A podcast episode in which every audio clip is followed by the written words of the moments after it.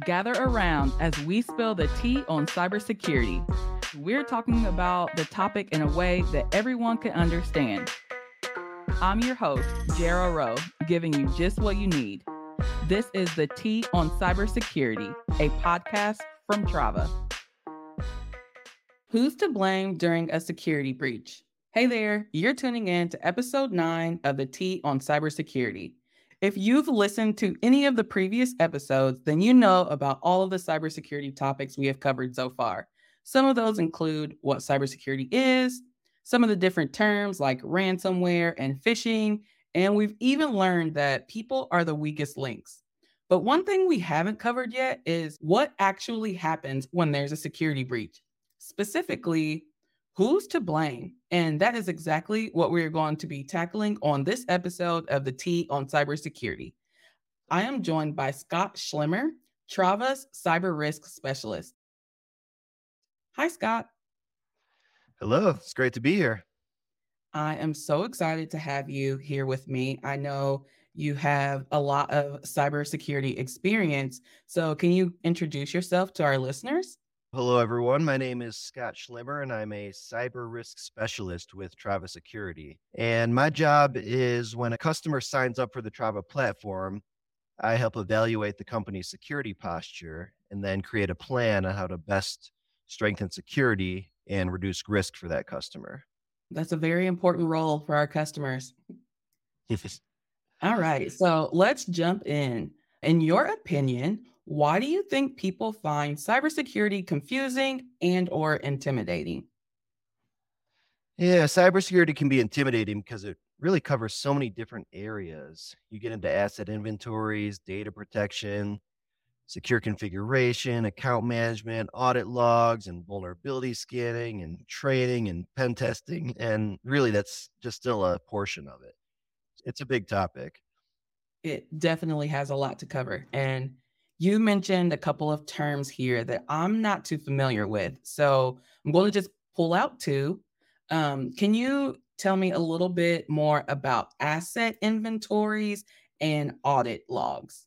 Sure. Yeah. Asset inventories is knowing all of the assets, all of the devices and things that are on your networks and in your systems. The idea is if you don't even know what's there, you can't protect it well. And audit logs is just keeping track of what's happening and where. And then later you analyze those logs to see if there's been any anything out of the ordinary. It's a it's a good way to see if something's wrong, if somebody's tinkering around in there. It's a way to to catch them. okay. So you can catch the people doing the not right things. right. I'm sure a lot of people hear about it's in the cloud or save it in the cloud or back it up in the cloud. So we all pretty much live in the cloud now. Can you discuss some common cyber risks that come with cloud platforms? Sure, yeah. So the Cloud Security Alliance put out a report last summer about the top threats to cloud computing. And the number one threat was account management. Mm. And as you can imagine, you could have the most secure kingdom in the world.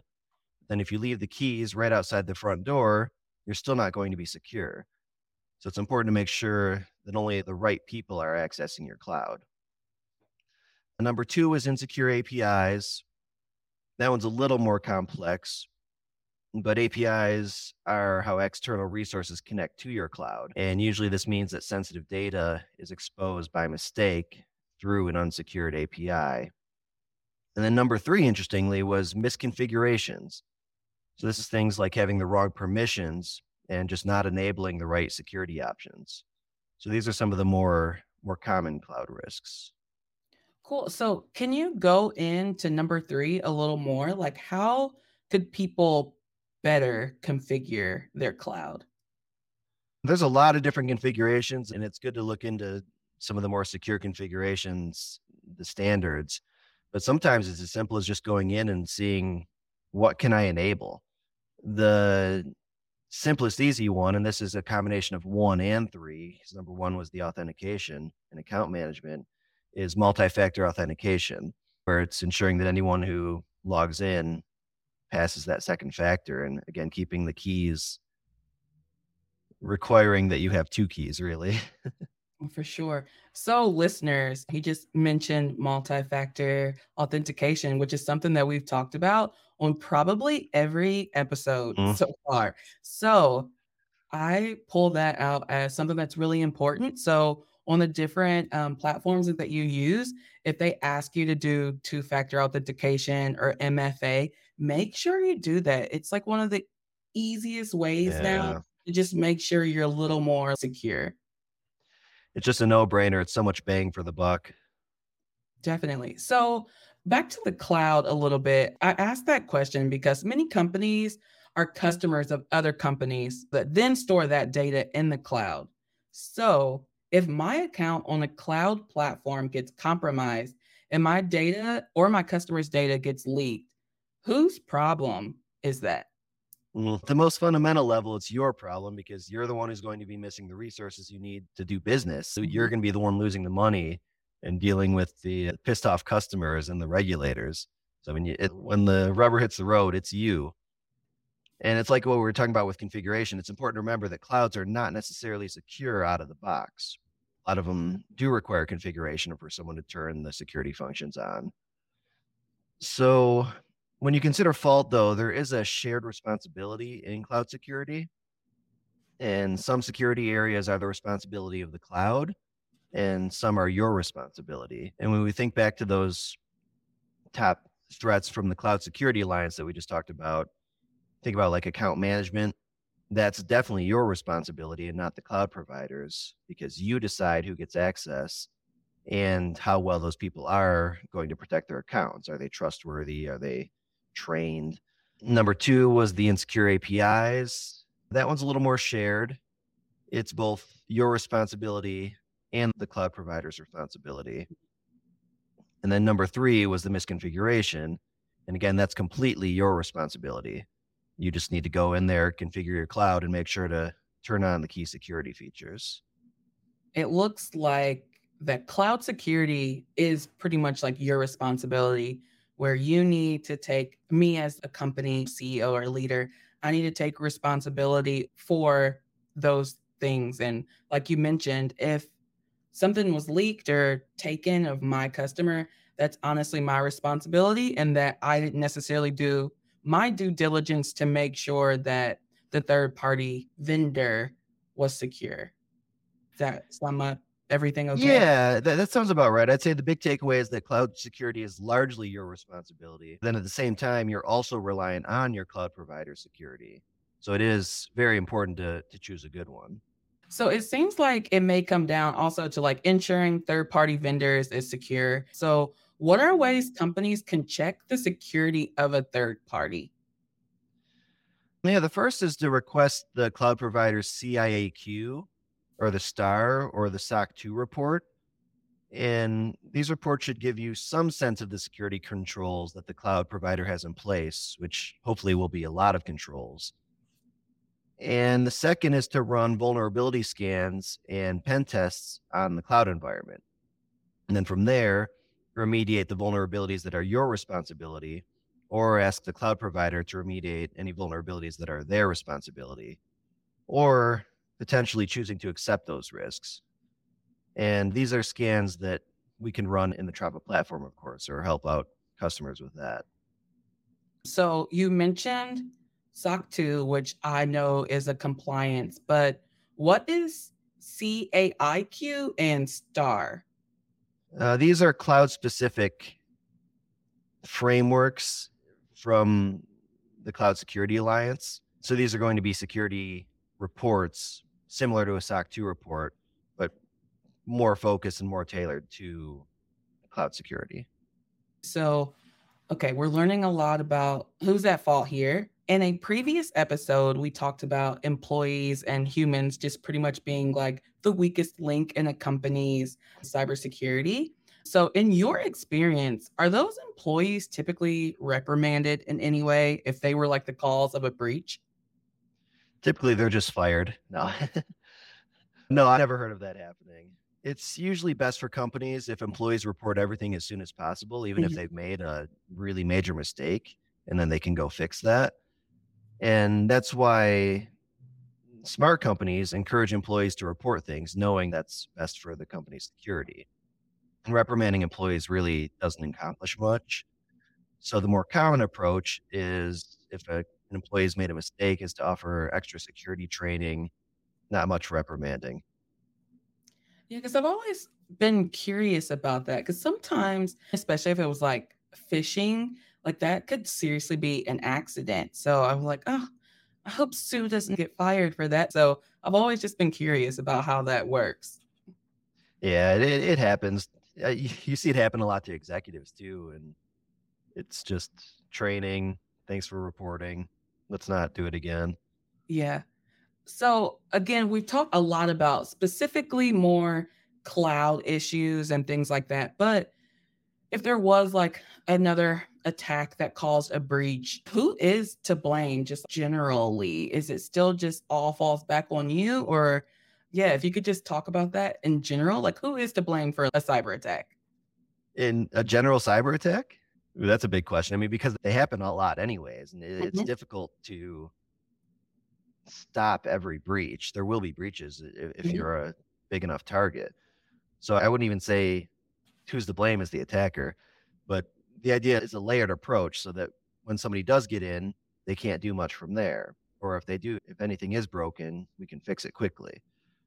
So I mean, blame is just life, but we can always improve our security. If we lose our most important assets, we blame ourselves because we mm. should be protecting our most important assets more than our less important access. They should get our most the most attention.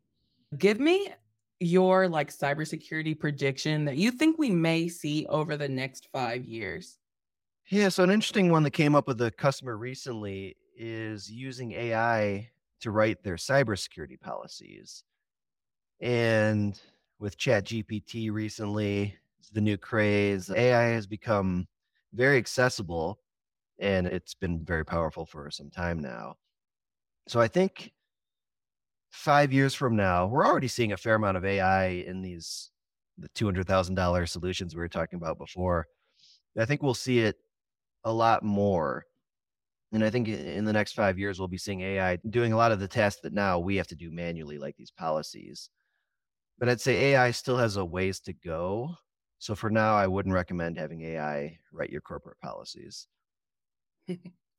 we just talked about this chat GPT with Jim with his 2023 cybersecurity predictions, I asked specifically about ChatGPT and how that would affect cybersecurity. So I appreciate you bringing that back up because I didn't even think about it from the aspect of writing the policy. We were talking about it from you know those bad actors writing like mm. or phishing or something. But there is a good side to that as well with writing the policies.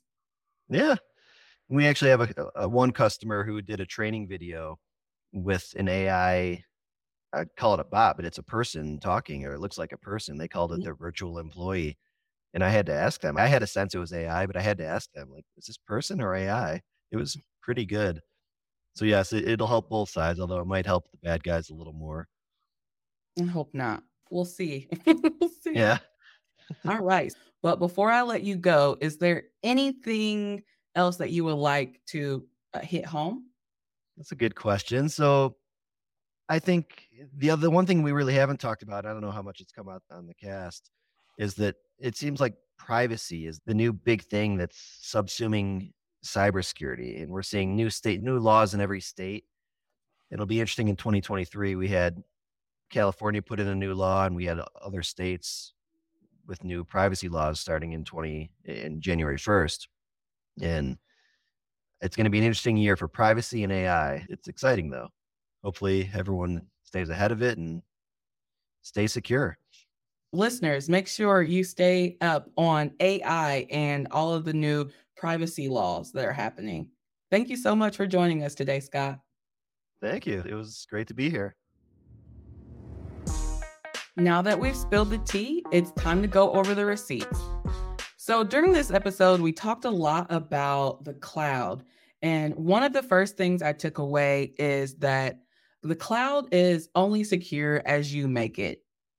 One of the threats is account management, and you want to ensure that only the right people have access to your cloud. Which leads me to my second takeaway is that the cloud doesn't come secure straight out of the box.